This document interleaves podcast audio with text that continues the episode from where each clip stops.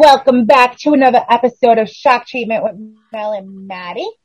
I'm your hostess with the keyed, I keyed. I keyed. Nope, the hostess with the mostest is my partner in crime next to me. Me? Mr. Matthew Fisher. How are you? I'm doing pretty good. I'm digitally next to you. Reach out and touch somebody. You know what And I mean? hopefully we're gonna have a reunion this weekend. I heard there might be something like that in the works. Yes. About done. damn time. We'll see how the world wants to behave. Yeah, I'm sure things will be seriously. okay. I'm sure things will be alright. As long as the governor, you, you know, doesn't decide to put a travel ban into effect by then. I only believe in one governor, and that's the Terminator. I don't believe in any other governor. Arnold. I am the governor. You are going to be terminated. Hey, well, could be worse, right?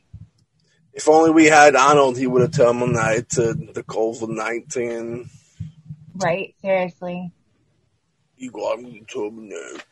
So what have you been getting into this week? Watch any new horror movies? Have you had time for it? Nah, not so much. Not so much. Tell you the truth, I actually I started watching The Sopranos again. Not that that's too horrifying, but um, I've actually never ever seen an episode of that show. yeah, the lady never watched it either, so we started watching a little bit uh, through this the COVID pandemic.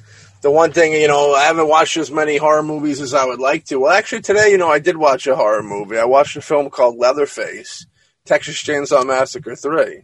Have you ever heard of it? Oh yes, I did. I just recently watched that myself. I- A friend of yours is in the film. Yep. You know, A few of our friends.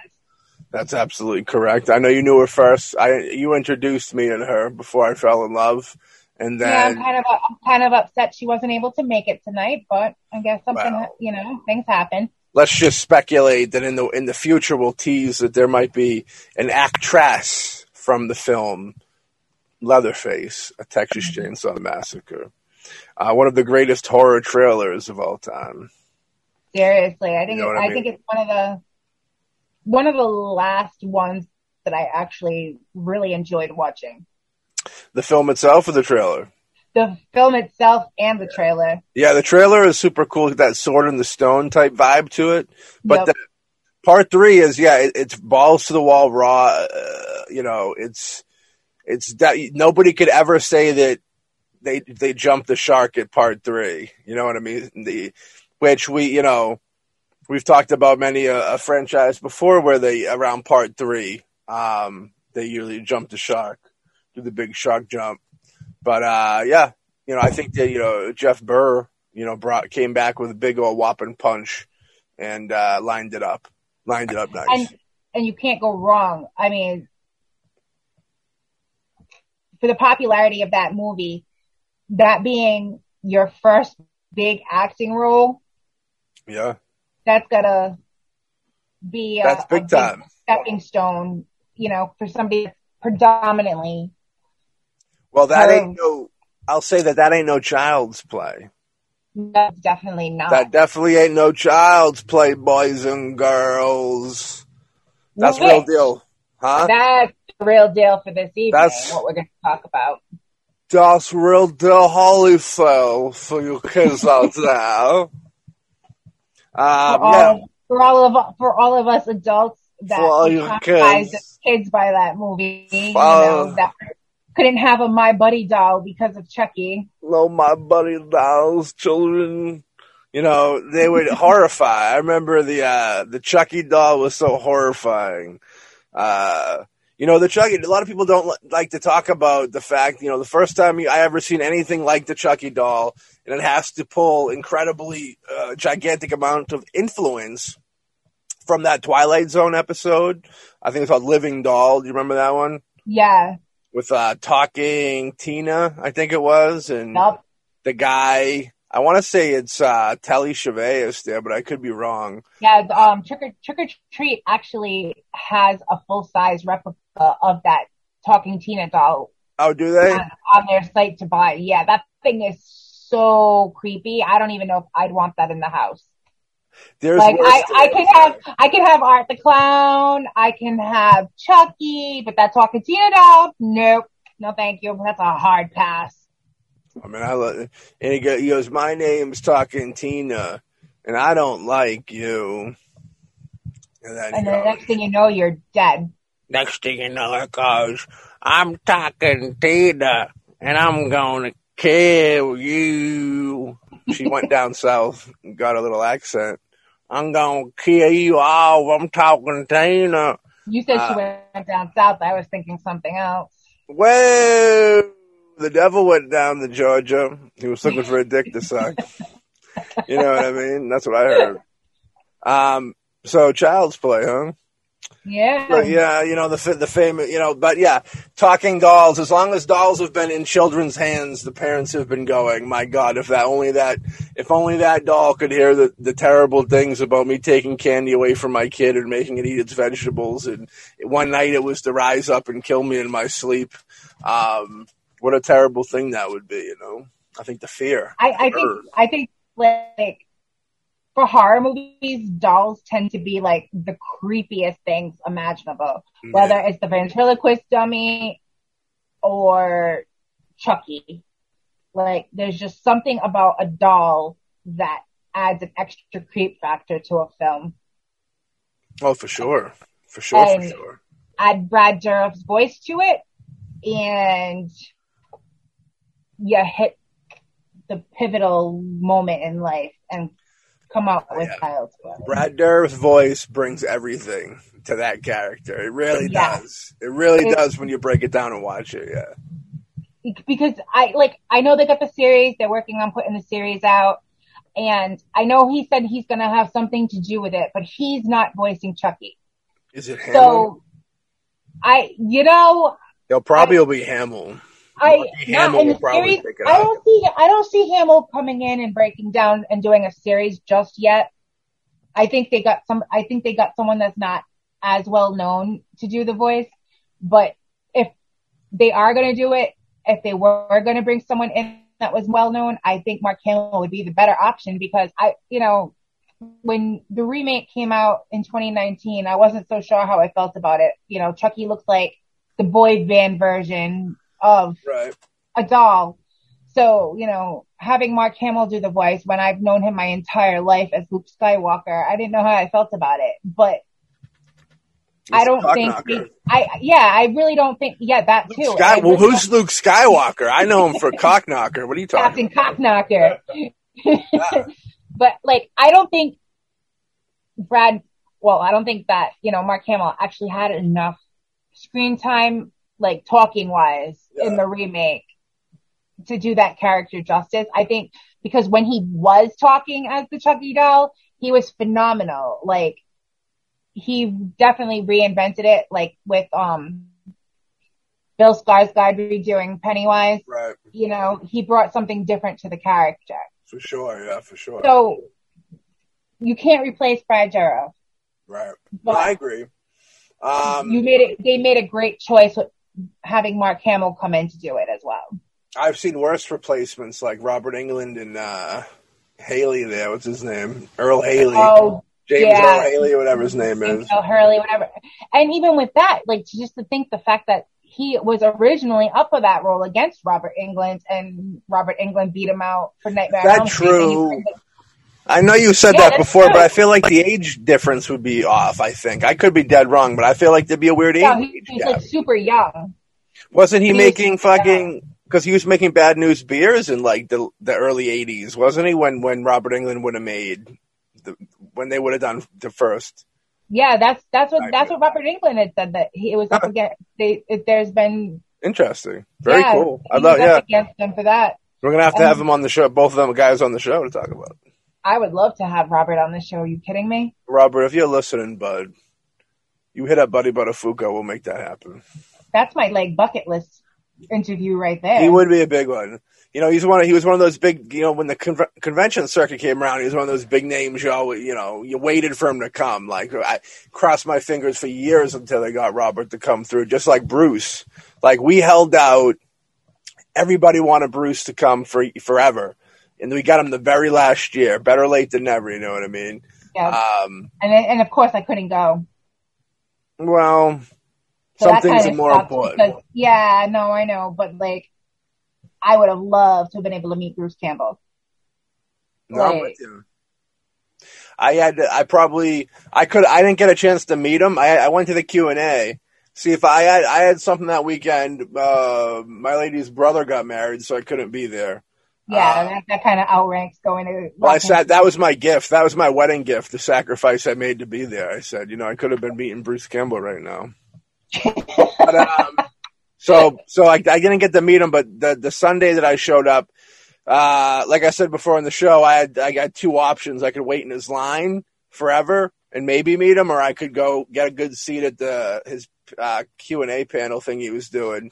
So I went to the panel, uh, got a good seat, and it was that was pretty great. You know what I mean? So and I, he would have been a good guy. And like we said before, we all love Bruce, but uh, anybody who looks into Bruce Campbell a lot, you can you know some fans say that he he, he could be rather uh, Brucey sometimes. So I'd rather not wait two hours to have a Bruce Brucey experience. I'd rather sit in a nice chair and have a nice Bruce experience. Yeah, I don't want to. I don't want to ruin my image. I've had a few situations.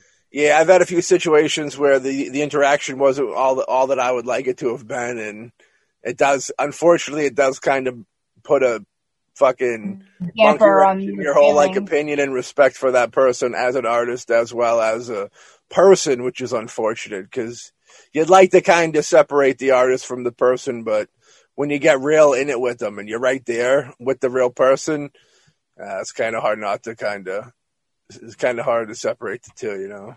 Yeah, I mean, but, there's only uh, been a uh, couple of experiences that I've had where I wasn't all that thrilled about the interaction between me and them, and it wasn't even me. It was because of the day they were having. Like um Linda Blair. Linda not a fan. Blair. Linda Blair I would like to meet. Um I remember I she love, I love the fact about how she's all about, you know, all her charities and, you know, the stuff that she does to help animals. But her as a person, I don't know if she was having a bad she was having a real bad day. And don't don't ever forget, nice when I met her. Don't ever forget she's super freak. She like she gave Rick James a run for his money, man. You, you can don't ever forget that she gave Rick James a run for his money. She outlasted Rick James too. Keep that in mind. Rick James couldn't survive her, but she can survive Rick James. Yeah, no. Linda Linda Blair is an interesting thing. You're in an iconic role, um, Exorcist. Uh, Eileen Eileen Dietz, we just worked with on the GPS short, coming soon from Boombastic Films. I'm gonna try and get her on the show soon. She was down. We just gonna schedule it out. Um, but yeah, Exorcist, iconic. Um, and she, I think she might also fall into a little vibe where you make something so iconic that it, it burdens the rest of your career, where they don't want to let you let let you get other things. You know what I mean? Me and Hawk talked okay. about. I think it was me and Hawk were talking about Robert Englund on the Boombastic cast recently. Uh, how like you know how when when when Nightmare on Elm Street happened and it, it blew up, like he got he kind of got sucked into it. The conversation we were happening was how like Johnny Depp and you know people like that they're allowed to like how it doesn't kind of pull them in, but it pulled in Robert Englund where Robert Englund kind of got typecasted as Freddy Krueger. And it's because that character is so huge yeah. that you get known for that character. It's not like Johnny Depp's character in in, in um, Nightmare ugh, Nightmare on Elm Street his, is his character wasn't his character wasn't like memorable. That detrimental memorable, to the movie. like the only thing that was memorable about his character in that movie was the scene when he exploded in the bed, like and all the blood and everything starts gushing up through the death. mattress. His death. That, yeah, his death scene. That was the only thing memorable about his entire role in that movie. Other than that, he's forgettable. Yeah. So, but so they're able to escape and become known for something else. And the thing with thing with Robert Englund is that's kind of what he became known for. You know what I mean? Yeah. So that's how, why it was kind of hard, hard to escape it. In the same way, you would say, well, Johnny Depp wasn't known for Nightmare on Elm Street, but you know, they, he was known to be in it when he was doing the circuit where they were like casting for people and be like, oh, he was just in that big successful movie Nightmare on Elm Street. Let's put him in our movie. Like, so he's not known for Nightmare on Elm Street. Yeah, I think I think right after he did Nightmare on Elm Street is that's when he got cast. Jump Street. Jump Street. Yeah. So even though he's not known for Nightmare on Elm Street, Nightmare on Elm Street played a crucial part in the mm-hmm. come up. You know what I mean? Yep, because the movie made bank. So anybody that was a part of that. And Linda Blair, Linda Blair playing the playing the, the boogie woman, if you will, with the, being possessed. I think you know she just you know she took all the light of the film. It's almost like these films and these roles are so gigantically huge that it's like a vacuum. It sucks them into the void of the franchise. Yep, and then I'm curious to see if it happens with our boy in Terrifier because uh, he's so known for that. I'll be curious to uh, uh, to see that he, you know, I'm not wishing that on him, but I think he, it's possible that he might have that effect as well. And it's just how it goes. That that that character is so iconic. We're in a different culture now in horror, where like back in the day, um, what would hurt them is it'd be like, all right, I don't want to cast Robert Englund in my movie because I, am making I'm making DJ Stan the Man too. I don't want to cast Robert Englund because I want them to be thinking of DJ Stan the Man too. Where if they have Robert Englund, they're gonna be thinking Nightmare on Elm Street. But it's flipped. It's flipped now because now you hire Robert Englund because you want I won't say DJ Stan the Man 2 anymore, but, but you want your horror movie to be seen in the same light as Nightmare on Elm Street. You know what I mean? So now it's a flipped thing. Now it's working to his benefit where he's getting all these roles. He's a great actor, but he's getting all these roles because these filmmakers and films want to be tied in with Nightmare on Elm Street.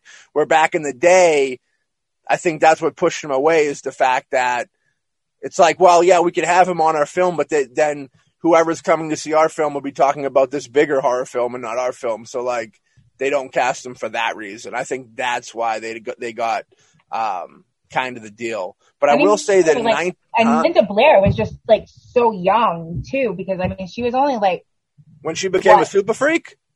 No, when she did The Exorcist, she was like what 12, 13 years old when I she heard she. I, I heard she did The Exorcist with Rick James, but that's just purely speculation. I now yeah, well, I've heard of I've heard that too, but not my monkey, not my circus. I would have partied with Rick James, but I would not let him penetrate me. In 1988, a film called Child's Play hit the world. It was a collaborative effort uh, by the creative minds of Tom Holland, uh, the, the, great director, still killing it today. Also known for Fright Night and stuff. A very friendly dude. You can catch him on the social medias. Uh, very good guy. Um, Don Mancini, some would say the creator, the, the man behind Chucky. Um, John Lafia, you know what I mean? Uh, also involved, you know, gigantically huge. All three of these gentlemen are the, the father. They're uh, three men and a baby of Child's Play, three men and a doll. Yeah, literally. Play. There should be a documentary called Three Men and a Doll.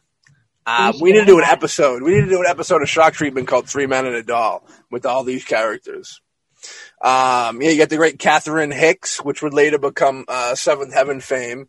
You know yeah, what I mean? Chris Sarandon, of course, is in this. You'd later see him in Fright Night, or uh, I believe Fright Night came after this. I believe um, another Tom Holland follow up. You know, Alex Vincent, of course, Brad yeah. Dourif. You know, it's hard. It's hard. It's hard to mention any type of Child's Play thing, even if he's not in it, without bringing up uh, Brad Dourif. We brought up the reboot earlier, and he, how could you not bring out Brad Dourif? Alex Vincent, another dude that kind of you would almost put in the category of someone that kind of get typecast. Got caught up in that void of uh, the void. Void's a, a, kind of a bad word to use for the franchise. It's not a void.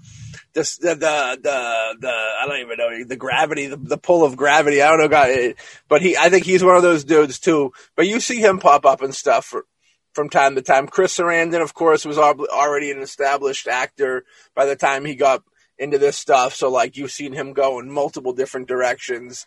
Uh, superb actor, of course.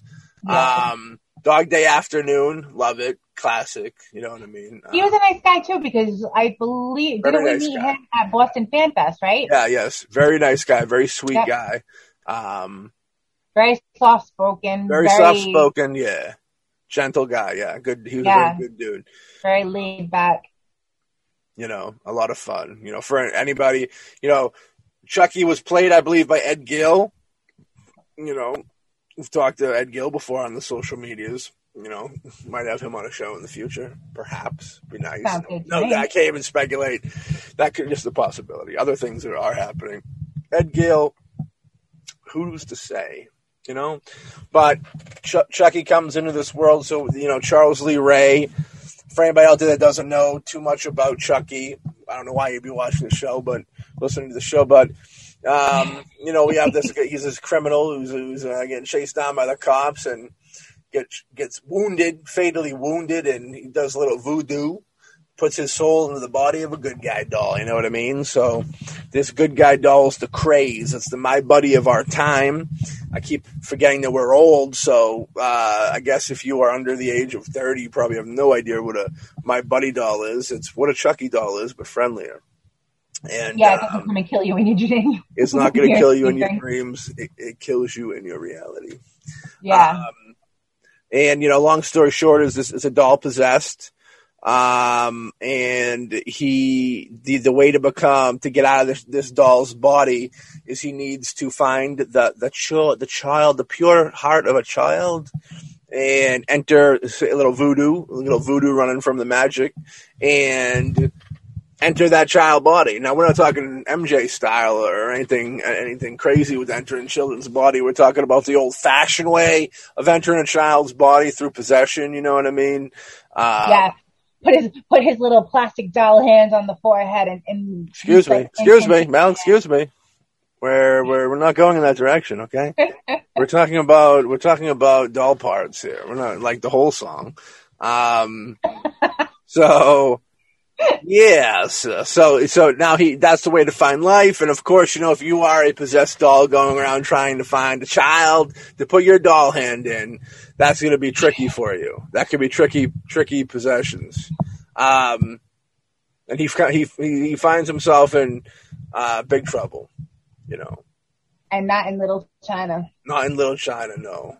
But in a little apartment in, I believe, New York, if I remember yes. correctly. Oh no, I thought it was Chicago. Was it Chicago? It could have been Chi Town.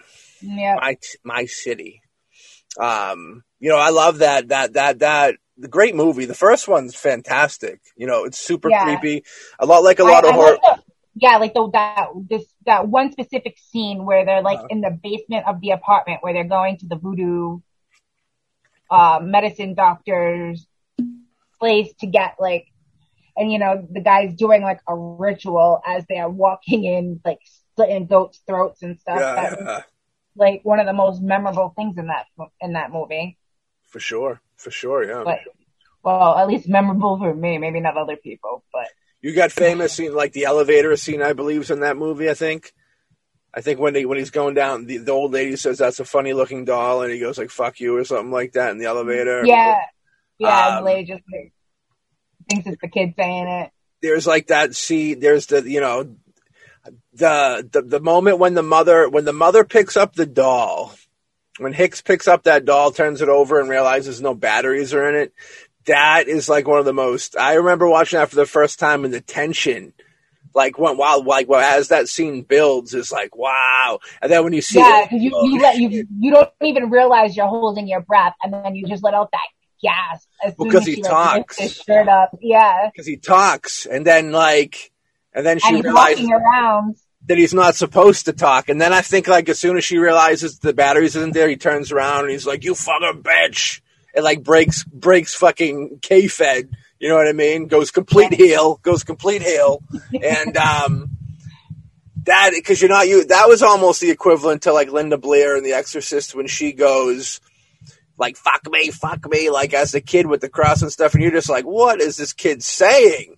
You know, it's kind of right. like that vibe with the doll because you're like, what the fuck is this toy saying? When it's like, because I believe he's like, I'm gonna kill you. He says something like, I'm gonna kill you, you fucking bitch. I think that's the line. I'm gonna yeah, kill you, you fucking bitch. And I know yeah. that there's a fuck bomb in there because I remember being like, whoa, like they went for it. Um,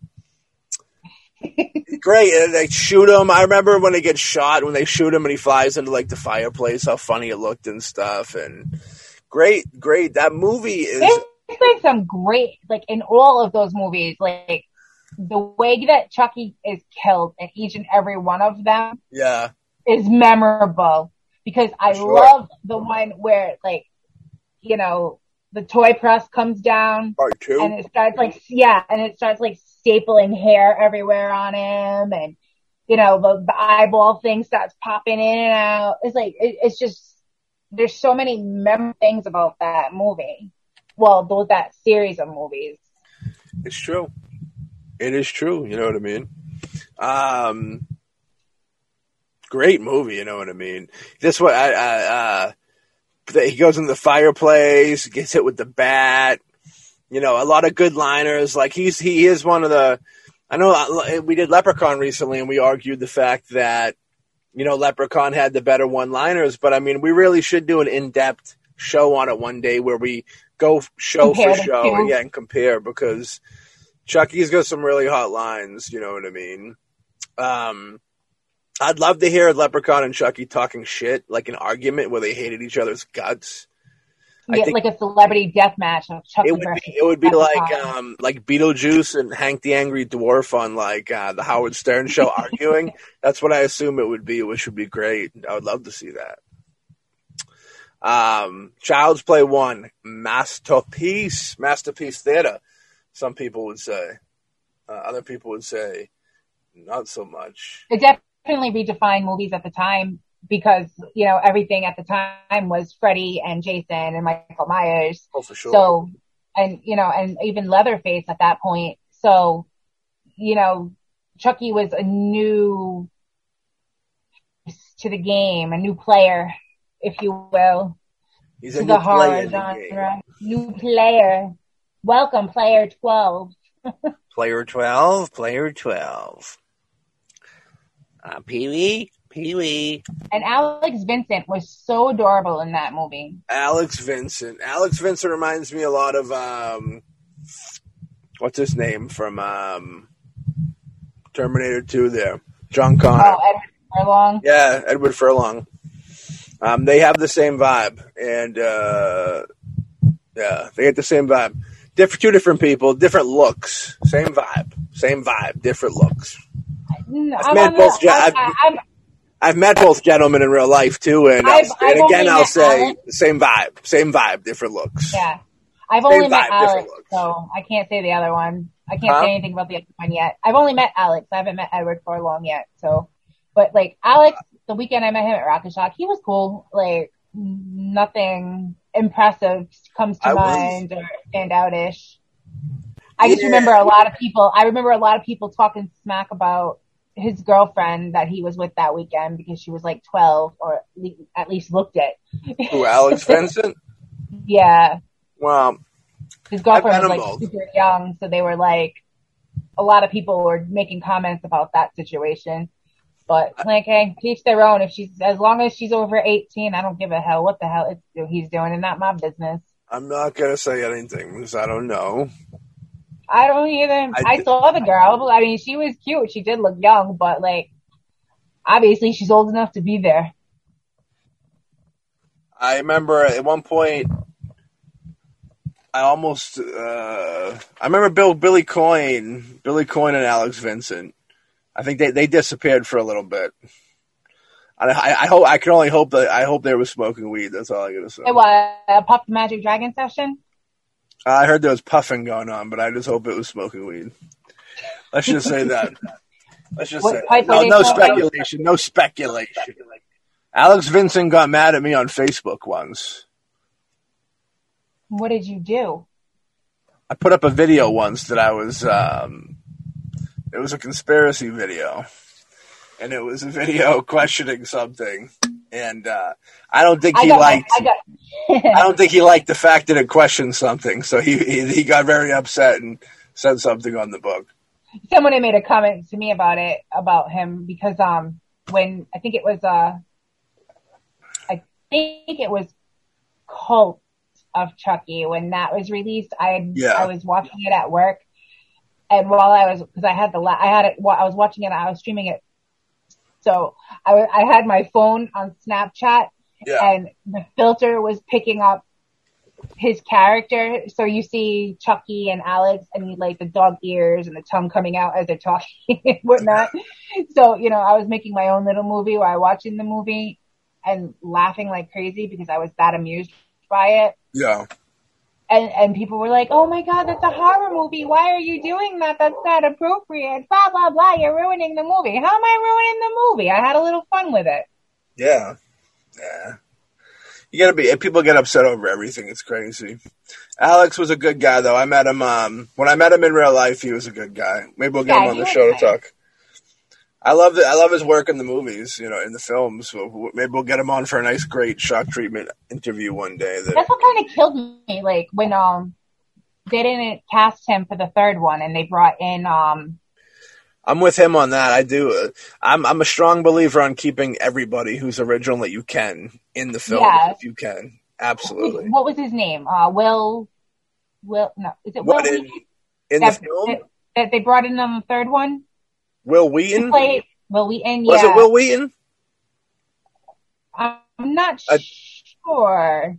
I don't know. I don't recall off the top of my head. But I know it wasn't Alex. I think it. Yeah, I know. Justin it, Whalen.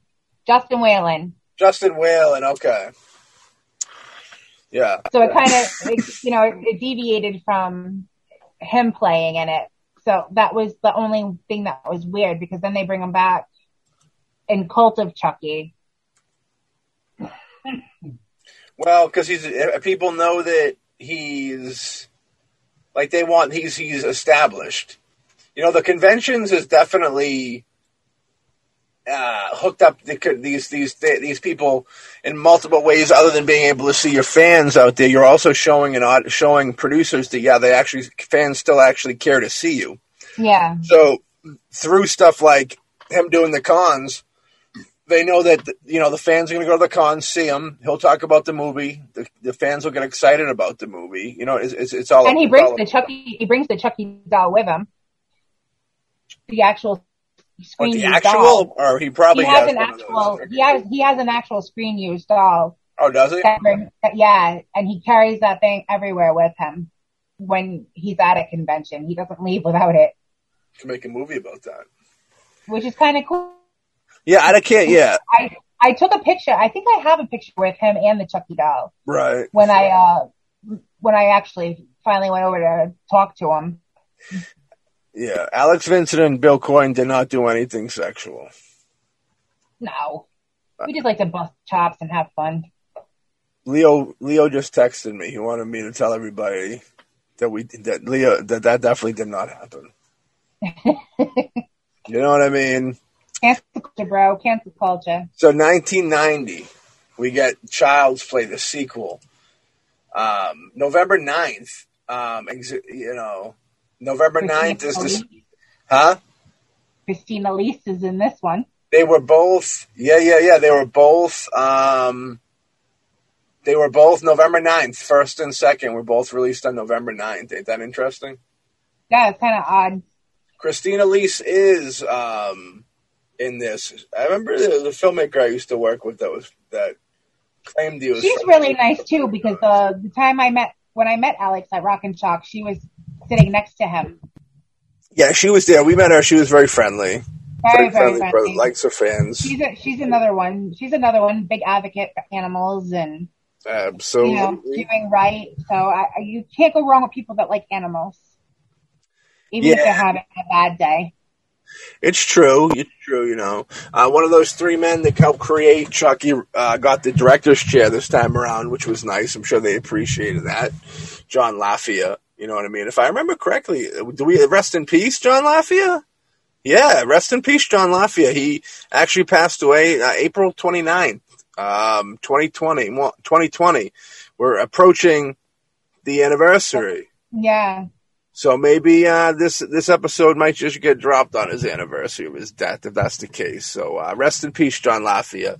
Uh, thank you for helping create Child's Play. You know what I mean? Uh, directed part two, uh, very arguably the best film in the franchise. Some people will say.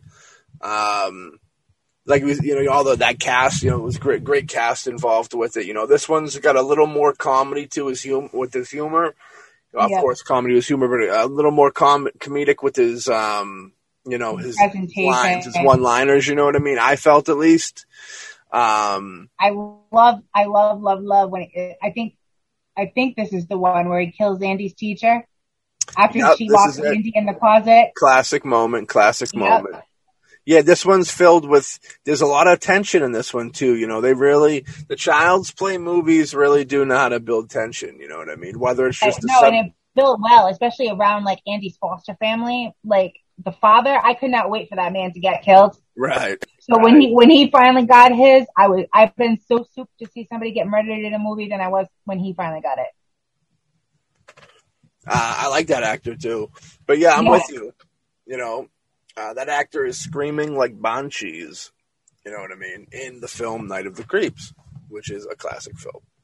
Um, you know, the, the scene with the, when she's on the, Elise is on the swing and she, her feet dig up the dirt of the other doll. You know, then she goes into the house and the moment we hear the, you hear the, the sewing machine and like she approaches the body and there's like the moment where like the body swings around. Like I always love that effect in horror movies. You don't see it that much anymore. You don't see it effectively done where there's that real ten, tense build of the walk of the what they have that the annoying sound in the background.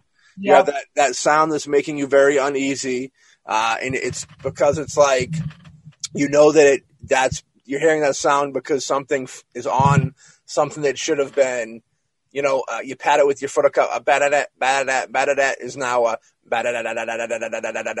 it's just constant. Now, no, you know something's not right with this scenario, and you're approaching this very. It's painted always in a beautiful picture of something's a little slumped off awkwardly about the body, and then you kind of roll up to it, and then they, there's the spin around in the chair, you know, and you got to have like a good, you know, makeup job of where it's like still human, but but like but enough to like, really, like, twist your mind up. Yeah, I always love those those little scare up moments. But there's a great one, and Child's Play has that great moment with I think the mother I think is killed that way.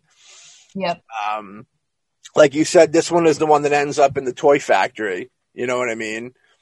Um, where he gets like melted and stuff. Uh, classic. You know, I think you know. I the, think that's the that, that's the look that I like the most of Chucky. It's yeah. like the beat that beat up. He got his ass handed to him in that movie. he puts his he puts he takes the blade off the he puts the blade into his hand. You know what I mean? Great, you know, uh, just the imagery of all the like all the boxes with the with the with the the, the my with buddy. all the different dolls, dolls and then you see that, it, yeah, and then you see like the cloud forming over the factory. Yeah, great. While he's doing the spell, and it just makes it just everything looks so ominous that it just all blends together nicely. When they pluck the dude, when the dude gets his eyes plucked out. Yeah, and they put the yeah, dog eyes in. Yeah, great film. That oh, that one's re- I really like that one a lot. You know, um, you know that was a great times. I, I yeah, with I think that, with, uh, with the with other with the exception of the first one, I think that's arguably my favorite one of the entire franchise. I agree. I agree. I might even change around some of my uh my deals now that I'm having sentimental thoughts. but uh, let's not get too sentimental because we're gonna get into a film that uh, I enjoy, but it's still one of those films. This part three, Child's Play three, 1991. You know what I mean? Uh, directed by Jack Bender. Um, this film's fun it definitely has the vibe of the franchise getting more money and going slightly more Hollywood. I felt it does yeah. have that vibe to it. Um, it's it's it's no longer becoming that small, low budget horror film. It's now becoming a, a mainstream, bigger budgeted horror film. You could definitely see that vibe with it. I think certain people got lost with that switch over. Um, you know, but yeah, Chucky was cool. The look of him was cool. You know, that's the one thing with Chucky is you never really lose, not until the later films really, you don't lose the look. You know, when you deal with like a Freddy Krueger or something, yeah, they have the, it's a, you know, it's the same look, but in different films, it looks differently. You could almost judge each film on, on its makeup and put it in yeah. like that. You know what I mean? But, um, this film, you know. I mean, to me, this one, I mean, it was good, but like, there's not much that's memorable about it except for them like running through the, the Carnival Funhouse. Yeah, it's got the army vibe. You know what I mean? Yeah, that's kind of the, they? They're like that West, that whole West Point Academy. It's like a high class rich kid boot camp. It's like one of those yeah. weird. It's like the fiction, like in Hollywood, in Hollywood, in, in those films when you see the real fictionalized boot camp where everything's like only fake hard on you. You know what I mean? Where like yep. they're gonna scream in your face, but then if you cry, they come rub your back, give you cookies and ice cream and shit. You know what I mean? Like the weird, yeah. weird boot camp. Hollywood boot camp is always fun. Yeah. Um, yeah. Uh, don't want to hurt your feelings. Here, here's some cookies. Don't want to hurt your feelings. We're training you to kill people, but we don't want to hurt your feelings. And it's weird. They're always like the the super villains are always like the people that are training them. Yep. Uh, I enjoy part three for what it is. Part three, a lot of the a lot of horror franchise when you get to that part three, they're like an interesting um, step out from the film, the other franchise for some reason, in some type of way, whether it be like a Halloween where it kind of goes in a different direction, or like something else where it just kind of minimizes in quality a little bit. You know what I mean? Like maybe this, yeah. You know what I mean? The little boy Jeremy Sylvers that played Tyler, like or Wishmaster. That little boy, I don't know why he irked the hell out of me. The little boy. Like, yeah, the little boy that ended up with the Chucky doll when Andy, when it was sent to Andy at the military academy. Yeah. The little boy takes the doll instead. And I don't know what it is, but that little boy just aggravates the piss out of me.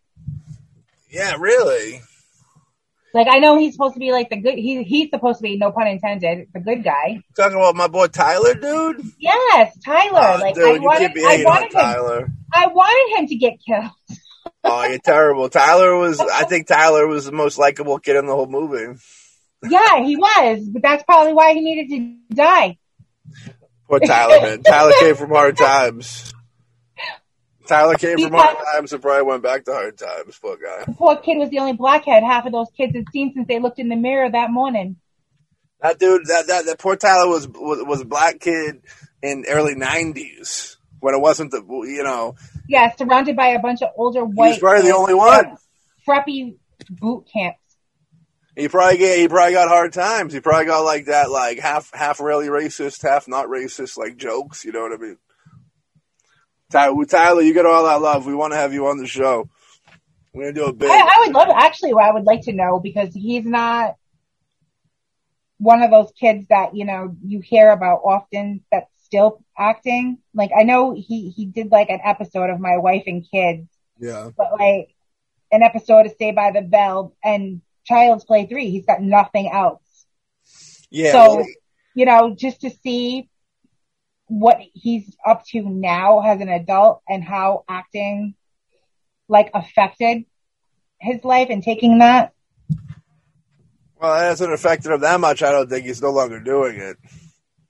You know what I mean? I, am pretty sure that, you know, the fact that, you know, he was charged with assault and, you know, joyriding didn't help his, his, you know, acting yeah. career either. What happened? He, um, he was facing jail time for stealing his mom's car. When was this? February 2018. Oh. 2018. Yep. And he would have to be, and he wasn't. He was facing. He was facing six misdemeanor charges, including assault with a deadly weapon other than a firearm. Oh, that's his case. Says, it says it. Yeah, it says in parentheses a phone attempting to prevent someone from reporting a crime and driving and taking a vehicle without the consent of the owner. Oh yeah, he's troubled. He should have stayed in that boot camp for a little bit longer, is what that sounds like. Even Hollywood. I, I love the fact that you know January eighth, two thousand fourteen, a kid actor who started in the horror flick Child's Play three has grown up to be a violent man who once whipped out his junk and peed on guests at a party. Why do you say he whipped out his junk on guests at a party? He whipped out his junk and peed on guests at a party. Is Alex Hawk? What's going on here? this is um Jeremy Sylvers that played Tyler. Probably somebody was like, "Where's your Where's your Chucky dog, dude? Where's your Chucky doll now?" Some drunk dude. You, you fucking, you fucking, you fucking child's play movie, Where's Chucky now? The, the article, the article is like legit making me want to laugh because it's from TMZ. So you know how TMZ is. Child's Play 3 actor. He's a drunken, foul-mouthed urinator, says fearful ex-girlfriend. When he was on TMZ, he hit up his agent and he was like, can I count this as a TV credit? and then, and then the, then the phone beeped and he's like, oh, yeah, I haven't had an agent in fucking 30 years. He's like, I robbed my agent. Now he don't talk to me no more. On second thought, Tyler, don't fucking contact us, dude. I don't trust you no more. You're not the kid I used to know, Tyler. You're the, you're the wrong guy, though. So the curse of Child's Play 3 lives on. You know what I mean?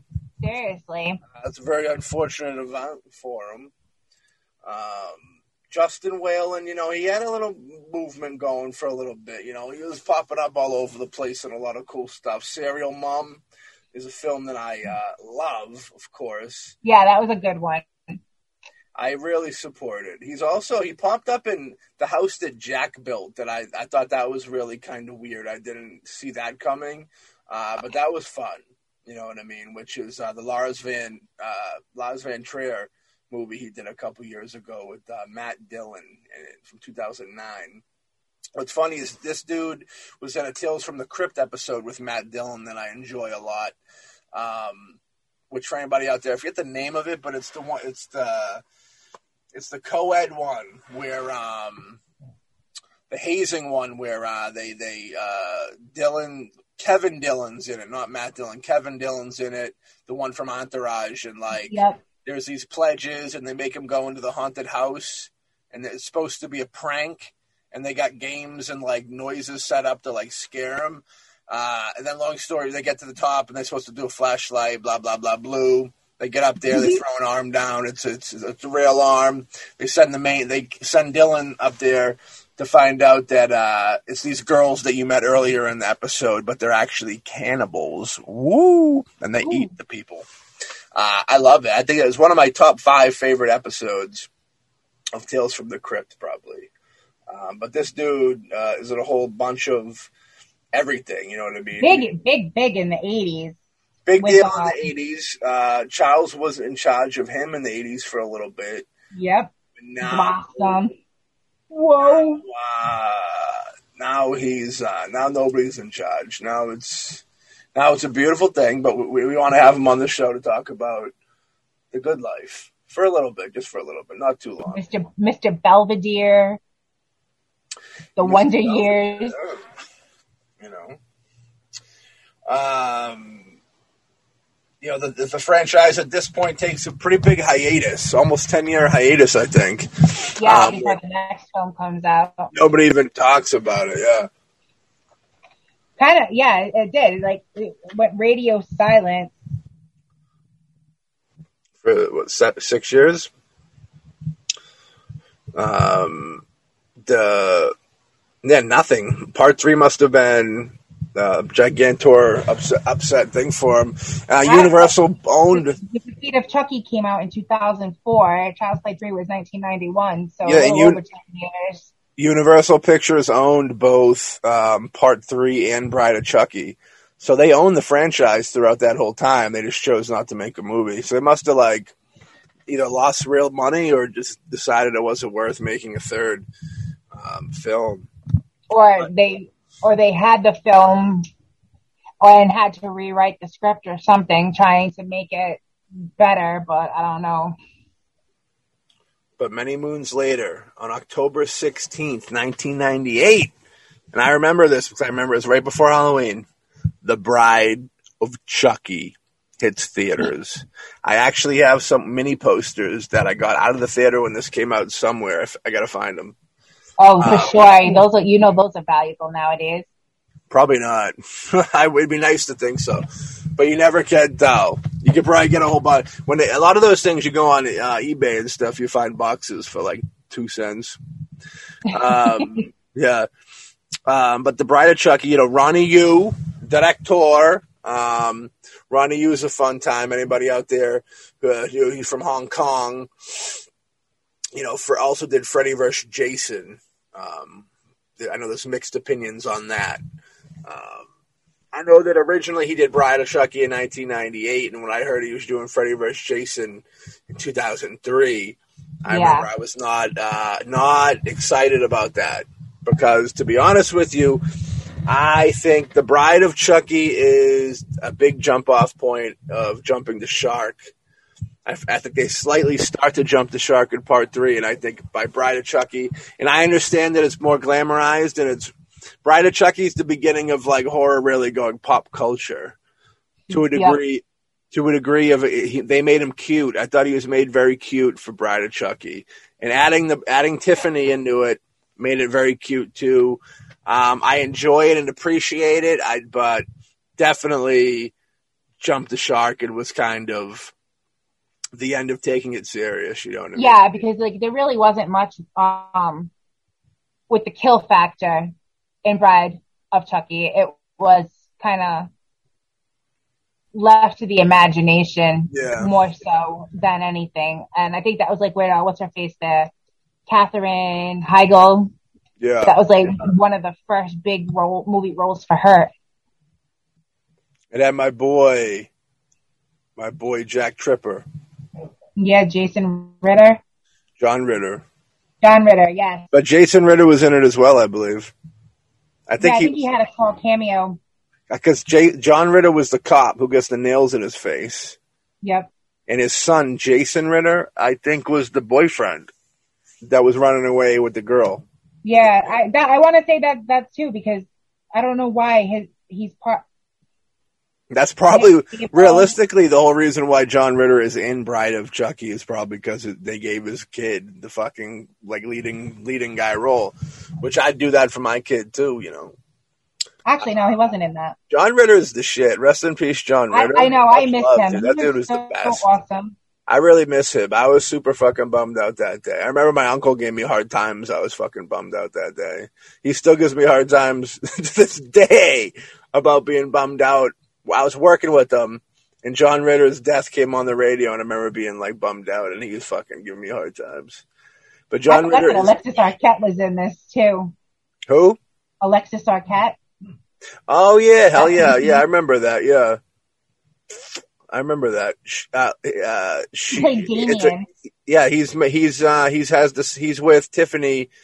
Uh, he's with um, what's her name in the beginning in the trailer, having sex yep. with her. And then yeah. she kills him. She kills him to make uh, Chucky come back. I think. Yeah, she takes over the body. I actually, I uh, rest in peace, Alexis Arquette too. Yeah, I love Jennifer out. Tilly. Huh? I absolutely, I love Jennifer Tilly. Jennifer Tilly's the shit, and she's hot as fuck. I remember. Yeah, she, like I'll, I'll switch teams. God, dude, when she first popped, when I remember her first popping on my radar, uh, popping, I was popping yeah, more than one way. There things popping on your radar, right? Yeah, there's more things popping. I remember in Liar, Liar right around that time. Yeah. Dude, I remember her, her Liar. Kind of irritating, but she's fucking hot. The courtroom scene where when she's talking, when she's like, I think she reenacts having sex with, or like, there's a tape recorder of her like moaning, and I'm like, oh yep. my god, dude. Or she's a badass poker player too. I, you know, I sometimes I'll watch those like poker events that they have on the World oh, Poker oh, Championships and stuff. Yeah, wait till she she's good. She's like really good. Like she'll wipe out all the guys at the table quick. Like I believe it. I believe that. Yeah, she gets she's taking care of business. Yeah, she's killing it, and she's still hot as ever. I love seeing Jennifer Tilly pop up and stuff. Especially when it's the Child's Play movies, because it's not. Well, this isn't her. It wasn't her first or last appearance in one of the films. That's true, but I didn't really, I didn't really care to see her pop up in the next next time she popped up in the Child's Play films. Yeah, see the Chucky. Yeah, I wasn't really digging on that, but so Ronnie Yu, you know, and every every teen every teenage girl that was at Hot Topic that had fucking that was in love with Jack Skeleton was gigantic Bride of Chucky fan. You know what I mean? they probably still are. You know, they are. And there's nothing wrong with that, but that's just kind of those, I put those two things together. Like if you, like Mad Mel, you got a whole bunch of Living Dead dolls over there. Yep. You're a Bride of Chucky fan. You know what I mean? That's kind of how it goes. It goes hand in hand. I, I almost feel like. Uh, I'm not going to lie. I wouldn't, I wouldn't mind a replica doll of, um, of Tiffany. I I love that character. She's so that would, that would be character. an awesome addition because she is she's adorable. Like she's I love adorable the for a horror movie. I loved the dynamic of of, of Tiffany and Chucky. I, I, did. I thought it was very cute, but I also thought that that should have been the end of it. I also yeah. thought that it went way too far going there for that franchise, and that was the end. And I like it. It's I like the film way too far. It's the, the same thing I say when you take when franchises no longer become what like that like the name of the film becomes whoever the killer is like a ch- like a uh, you know Freddy's dead, Freddy versus Jason. Um, you know what I mean? Uh, when when when the name of it can actually become what it is, you know. Um, and that's kind of a jumping the shark moment. And this right here is a jump. Is that it's where, and I think it's a copyright issue. I believe actually no, because you know, like I said, Universal owned the franchise, and it very easily could have made it Child's Play four Bride of Chucky, but it didn't. It was just Bride of Chucky. Yeah. Um. So it's not even like a copyright issue with the name. Yeah, it's almost like they wanted to. They were trying well, to take it. it. They, yeah, they were trying to make like a standalone film. They were like branch out, and then they, you know, because that wasn't atrocious enough. Let's put out Seed of Chucky immediately well, after. Love it or yeah, love it or hate it, Ronnie Yu. I've heard a couple interviews with Ronnie Yu. He's the type of director that's like, this is what we're doing. That's it this is what's going on. I know there's issues with that with like Fre- Freddy versus Jason. Like I know the I know like it's Kane, his Kane not being a part of it. Kane not being a part of it was more or less a Ronnie Yu situation, just being like this guy's doing it, not this guy. Um, that's my take of what I think happened. Yeah. Um, we'll never know. He doesn't care. He came like he came. I believe he came in and he was like, "I'm making the movie." yeah, like he's like, I don't care." like, I don't think he knew he knew about it, but I don't think he knew like that the fans really wanted Kane. Like the fact, like he he probably looked at it as like, hey, there's in the beginning there was really no official main guy as Jason, the way there was, you know, Robert Englund's Freddy, you know what I mean? Brad Dourif yeah. is, is, is Chucky. There was no official official Jason. So uh I think that with that, he just said, you know, well, I, this Kane Hodder guy did the last couple of them, but he isn't like the originator or anything. I think that he took that stance on it and just, you know, I'm sure, you know, I'm sure, really, you know, Kane said that he would have done it for free, uh, or maybe not for free, but I'm sure that he, I think he said money was never the issue. Yeah. To the point where, like, even if even if whatever was offered, like he would have went down just to continue to play Jason because he loved the character that much. Yep. So I don't know where I don't know where I, you know Kane's a great dude. We love Kane, but Kane is a dude that uh, can come off very intimidating when you don't know him. I feel so yep. like it's possible it's possible that he he's seen he's seen Kane somewhere and didn't really have a good interaction with him, or you know, something like that, and maybe he, you know, or, you know, it's weird. You know, Hollywood's weird too. Somebody could have said he was difficult just to like, I don't know, just to be, just to be Hollywood. Yeah. But um, but Bride of Chucky, I respect it for what it is, but like, I don't jive with it. If I'm gonna watch, if I'm in a Child's Play mood, my Child's Play films usually end with Child's Play three. Now, realistically, probably Child's Play mood usually turns into a double feature for me. Realistically, um, to be completely honest and fair. Um, but like I said, I don't hate Bride of Chucky. Um, now we're gonna talk about what we call Seed of Chucky. Um, this is where the stupidity factor went. This is where it goes extreme. completely off the fucking rails. The best thing about this is John Waters is in it, and I remember. Yeah I remember like going into the theater. No, I didn't go to the theaters to see it, but I remember seeing the trailer and being like, "John Waters is going to be the best part of this movie." And then I seen it, and it, was, it really was. John Waters is the best part of this movie. The Private Eye. Yeah, yeah John Waters. Is, I love John Waters to death, forever and always. And what's funny is like, and then you get Redman. Yeah, Redman too. You know, um, I was you know, more excited for John Waters. Yeah, obviously. They started but giving like, John, Don Don Mancini started directing at this point. You know, uh, the writer director. Yeah. Um, you know, who's been solely writing them all since part two. Um, it's the director's chair, you know. So Seed of Chucky, Curse of Chucky, and Cult of Chucky, all written and directed by Don Mancini, which is cool. I do like to see, you know, keep it to the original. Like I said before, with actors, I, even with the crew and directors and writers, I like to see The original people stay in their positions. Yeah, the continuity and continuity of continuity of creativity is big. I feel for a successful franchise. I agree. Yeah. Uh, Seed, not making a movie called Seed of Chucky is also big for successful franchises. Don't ever call, don't ever do Seed of anything. Um, it was just Seed of Chucky is a movie that I would have expected Full Moon to put out. Seed of Chucky it really is. You're right. You're fucking. You're you. You kind of hit that dead on. Seed of Chucky is Full Moon trying to make Child's Play for the most part. Yeah, you got that kind of dead on. um, that's horrifying. It, it, it's, it's everything. It's everything you expect out of a Full Moon or a Troma feature, yeah. but under a big label, a bigger label. Yeah, you know what I mean. It's um like it's a shit show from beginning to end because really of the stupidity factor. Like that's one of those movies that like if you want to watch a horror movie but aren't really in the mood for a horror movie but want the comic the comedic aspect, you know, you roll a nice fat blunt, get high and laugh your face off. That's probably about it with this one. Well, that's I think that the last four mo- last four Child's Play movies uh, outside of the reboot should come with weed. Should come with like weed or some some type of edibles, something to ease the. they're not like the worst movies in the world, but they're definitely um, the worst movies in the franchise. Yeah, for sure. I mean, every franchise has their, you know, you're going to have hits and misses no matter what the movie is, no matter what the franchise is. Yeah. But when you go four, four in a row with misses, yeah, kind of might want to think about stopping it.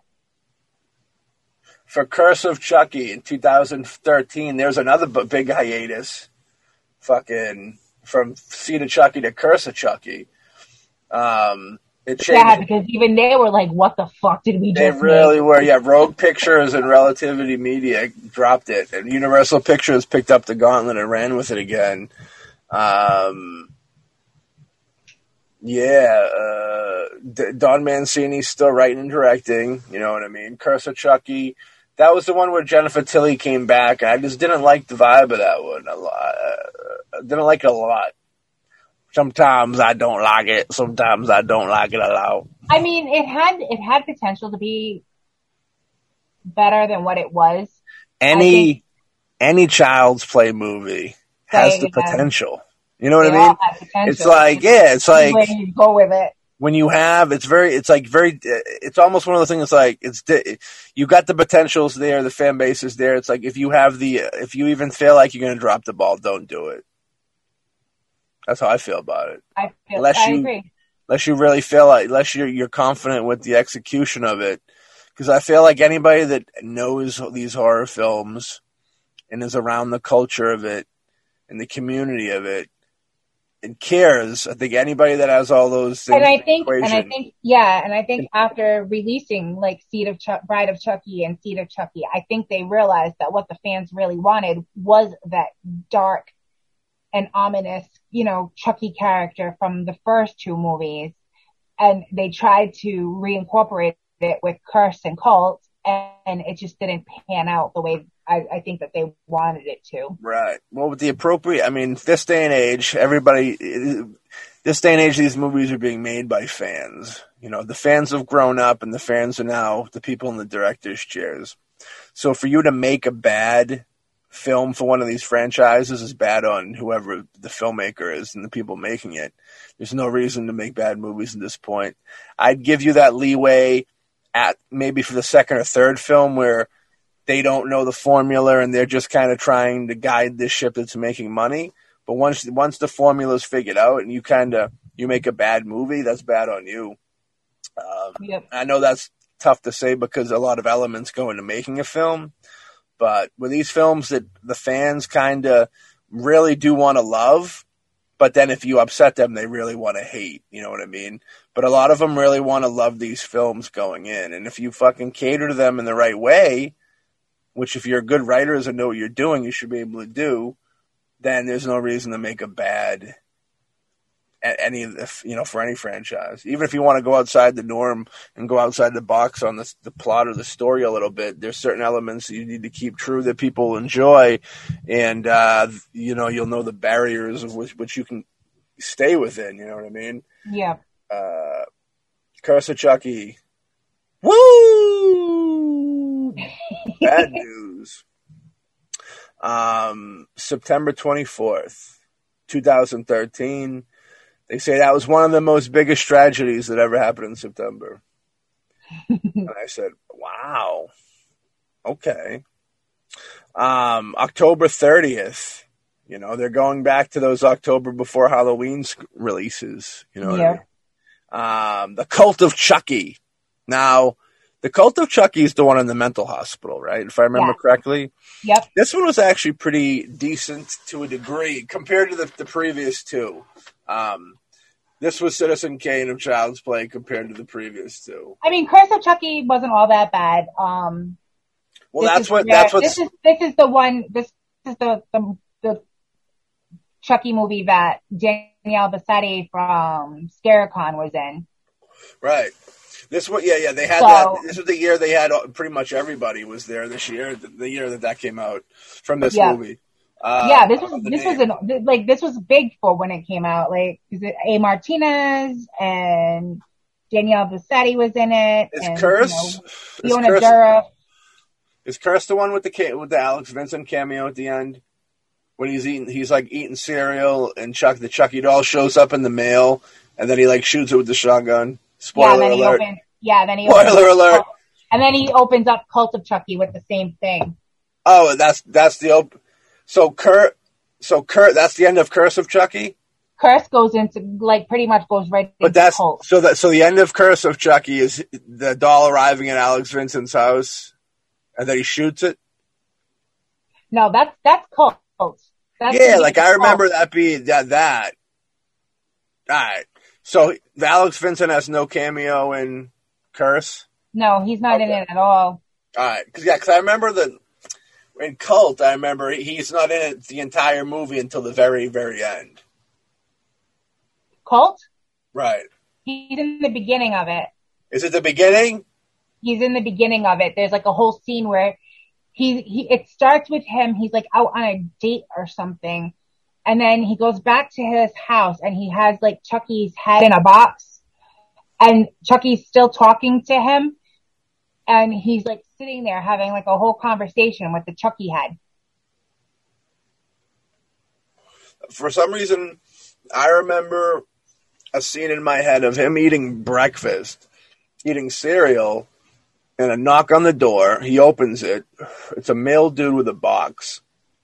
He opens, he brings the box in. It's wrapped up. He sits it on the table, and then it goes to a point of view of within the box of Chucky's point of view, and you hear the scrambling and him like getting himself out of the box, and then like he like at his point of view, Chucky turns and you see Alex Vincent with the shotgun, and he's like, "Not today," and then he shoots him, and that's like that happens too. Is that the end of it? No, that's all at the beginning. That's at the beginning. That's they open the movie like that. Yeah. And it's just that small. T- I thought that was the. I thought that was an after credit ending in one of them. Interesting. It's been a while since I've watched either one of those two films. So I, I mean, I could be wrong, but I'm pretty sure that that's pretty much the entire beginning of Cult. Right, yeah, yeah. Uh, I wouldn't do anything professional like rewatch all the movies. That would be unheard of. I don't do things like that. I'm a professional. Okay. I haven't watched it. I, those two I haven't watched in a while because I've been hung up on the reboot. Well, since you bring up the reboot, you know, June 21st, 2019, Lars Klevberg. We get a new director up in this mofucker. Um, Child's Play.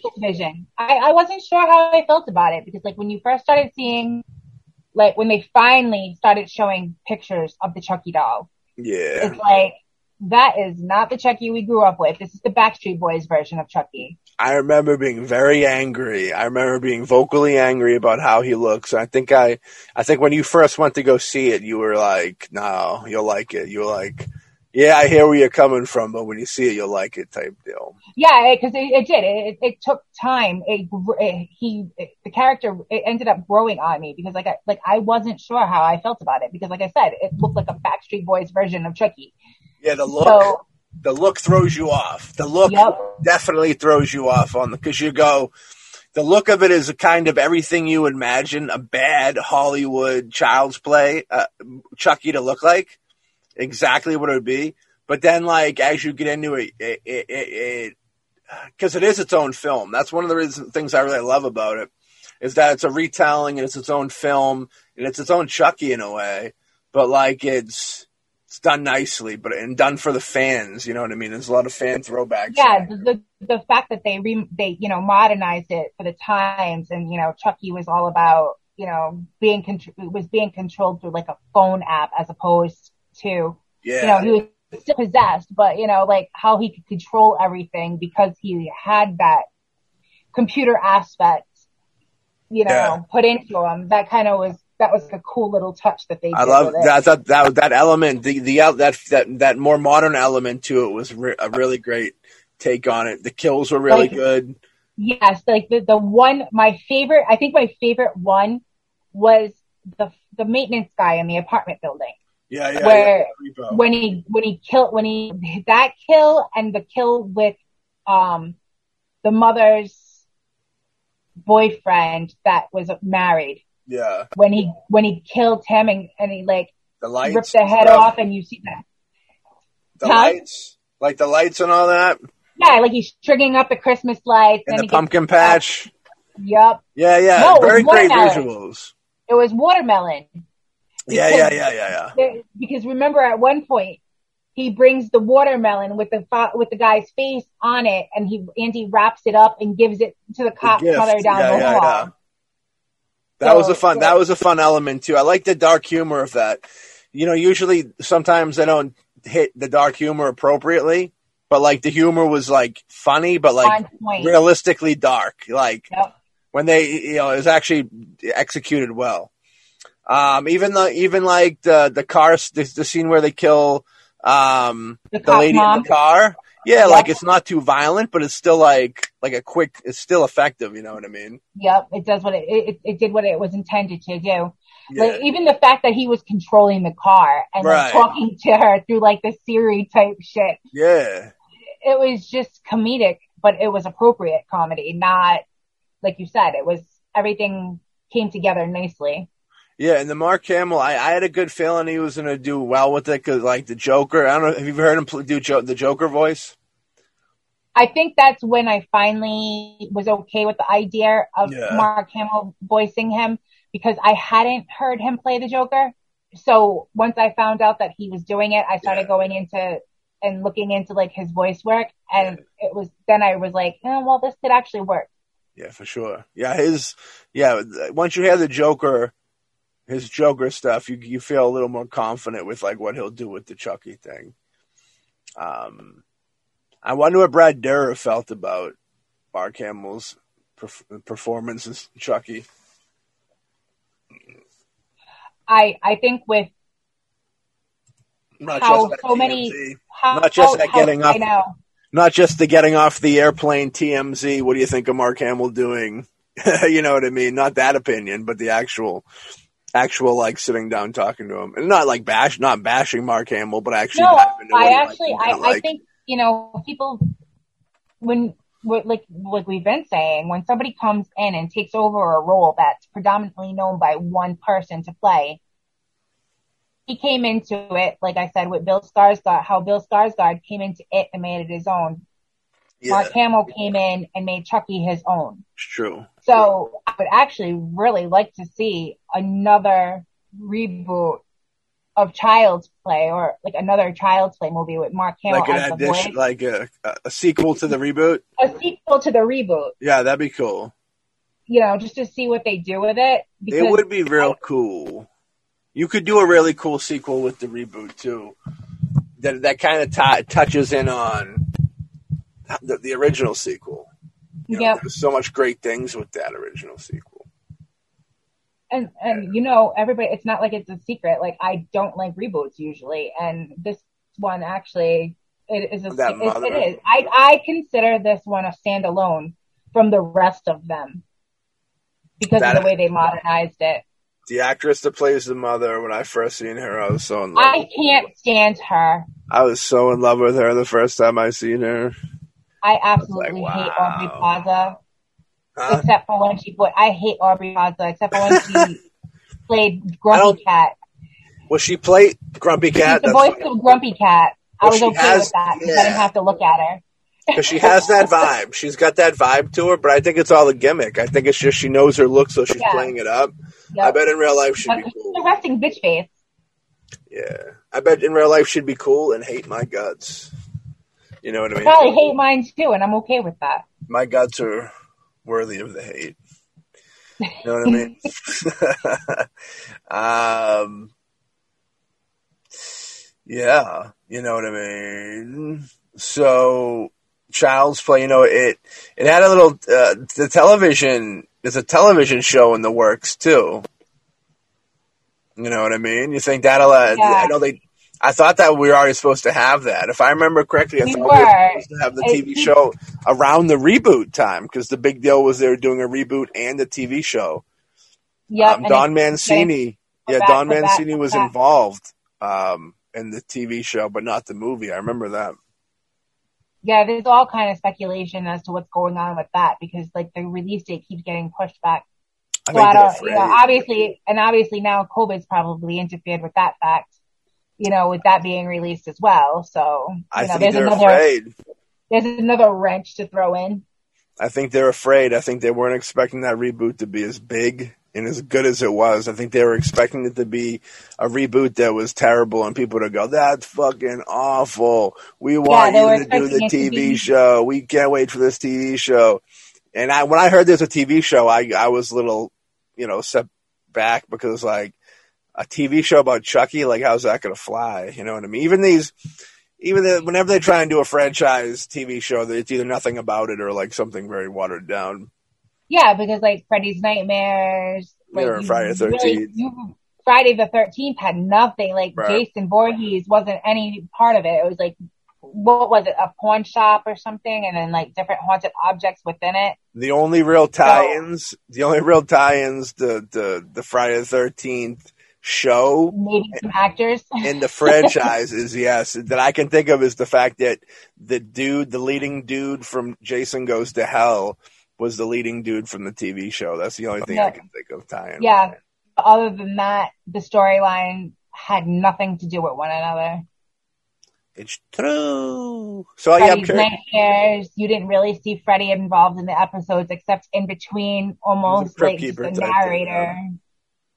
Dave Langle, my good pal Dave Langle, uh, filmmaker and flea market extraordinaire. He he acted in a a Freddy's Nightmare back in the day.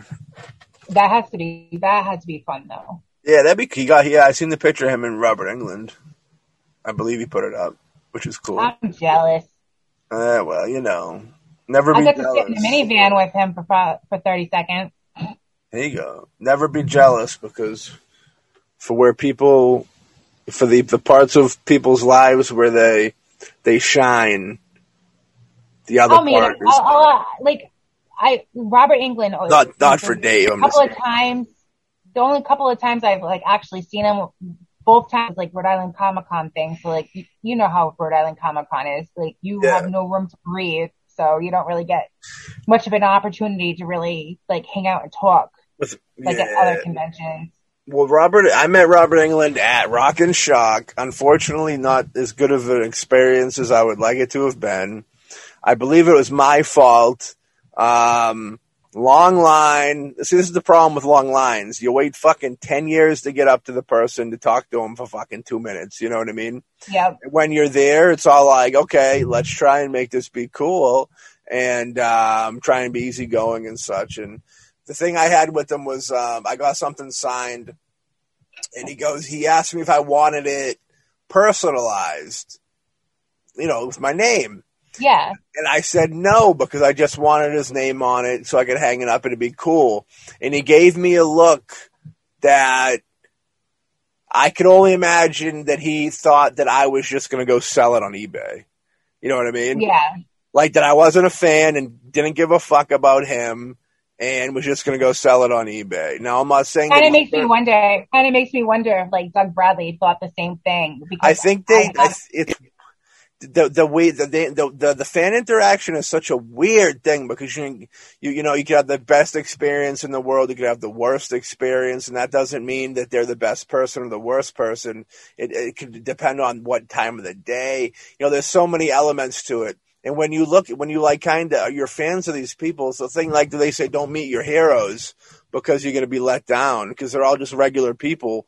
And it's like, you're just catching them in a regular day and maybe they you know maybe they just got on a maybe they just got terrible news someone they care about is dying or maybe they just got into a big fight with their significant other and now you're in their face with a big smile big smile going ah, great to meet you man. And they're just like maybe they don't have it in them that maybe they don't have it in them that day to put on the smile and be like hey man awesome to meet you too you know what i mean maybe they want to be like I want to fucking kill myself. you know what I mean?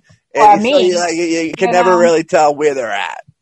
Yeah. So I try not to be hard with celebrities that you meet and all that at, at cons and wherever. No, unless they're ones that you know are just ones you know are just consistently nasty to people, we, no matter what convention they're at. Yeah, yeah, there's those too that you're just notorious. But you, you yourself, you know, we've done cons and we've been doing cons for years, you know, before COVID, of course. But like, you know, the vibe of being there all day long. You know, you got to find time to try and eat, you know, go, go to, the bathroom, bathroom, every little thing you got to do, you know, and it's great because you're there. It's a blessing to be able to be in front of your audience, that, you know, and people come through and care, you know what I mean?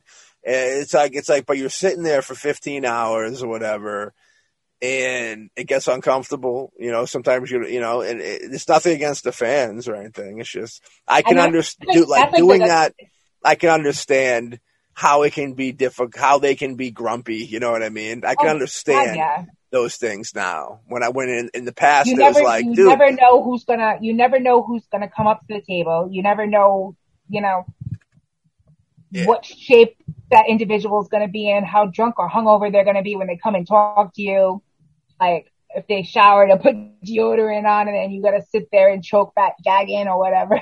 They just fucking threw up if they just threw yeah. up in their hand, if they just threw up in their hand, if they just fucking jerked off, or they just went and took it. You, yeah, and did they, they wash their hands first? They fucking just itch their, they just itch their fucking belly button from the inside up through the asshole root. You know what I mean? And then they fucking shake you, give you a fucking high five, and and like the, the, the, slap, the impact of the, their hand hitting yours sends shit all over your fucking face. Like, no, thank you you can't, you know, you never know. You never know what you're getting into, so I can't really fault them. You know? No, and everybody I, has a bad day. They're like you, like we already said, they're just regular people. They just happen to be prominently displayed in horror movies. Yeah, you know, it's one of those things. One of those things, Mad Mill.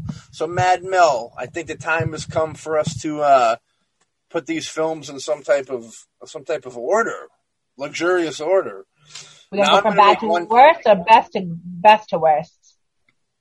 I'm thinking. um Save the best for last. I'm thinking we can do the best for last. Sure.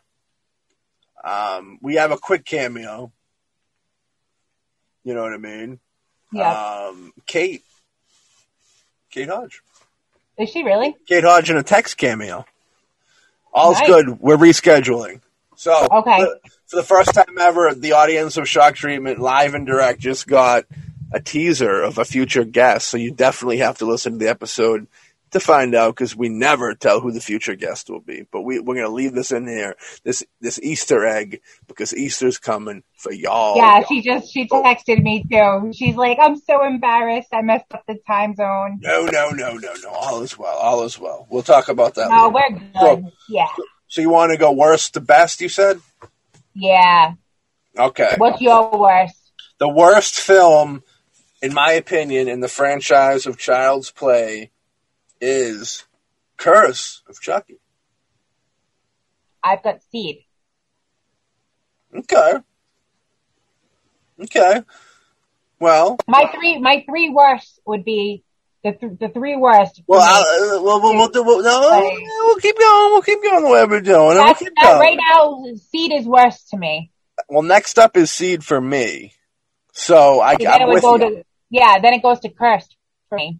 Um, yeah. So right there, yeah. I only gave Seed, I only gave Seed credit because I love John Waters so much and the filmmakers thought it was important to put him in the film that I that have the only saving grace. I have film. to give them credit for that because everybody yeah. should put John Waters in their film. He's awesome. Like, I, love I, I, he's, he, I want to meet him in person just because I want to see if he's that dope in person too.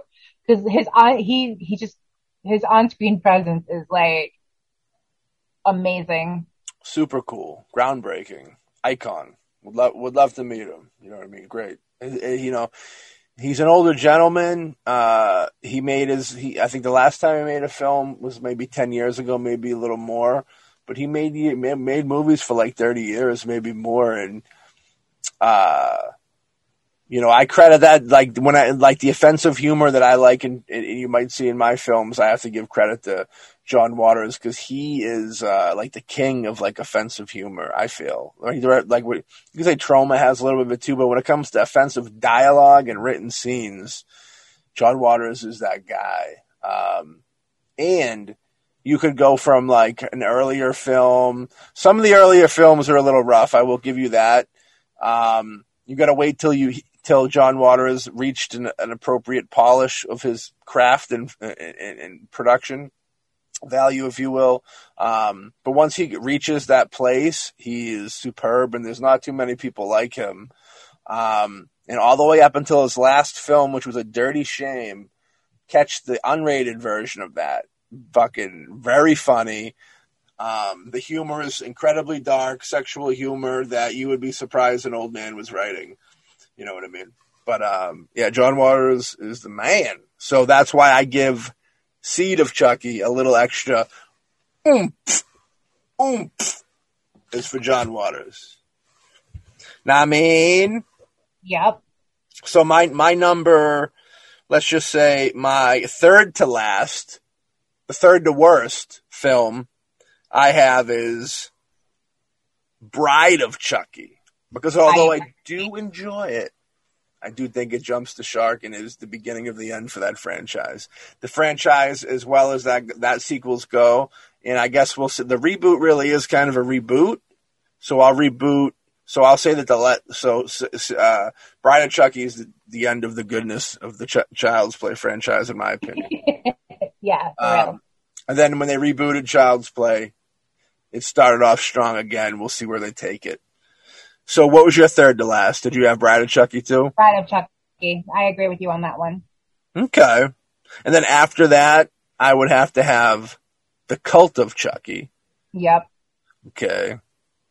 Um, because the Cult of Chucky is bad, but there's certain elements of it that that are that are watchable and, and you know fun. You know what I mean? Yeah, there was a there was a lot now when it's it's 50 50. It's a 50 yeah. 50 thing. I'd have to rewatch to get the full opinion of it, but I remember when I watched it, I, I remember saying it's definitely a lot better than the two previous. And then, yeah.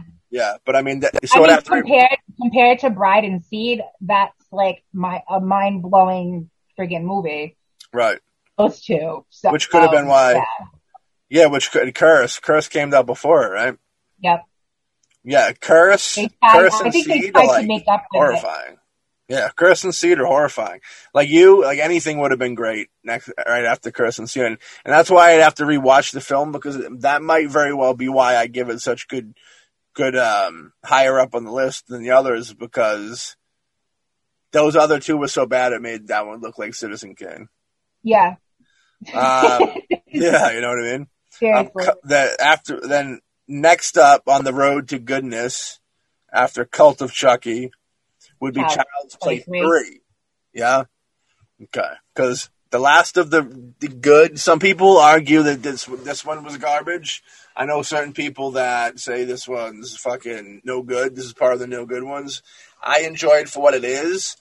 Definitely not as good as the first two. I think the first no. two are the kind of the creme creme de la creme of the franchise. I, I guess you could say with this franchise, um, Child's Play three is almost like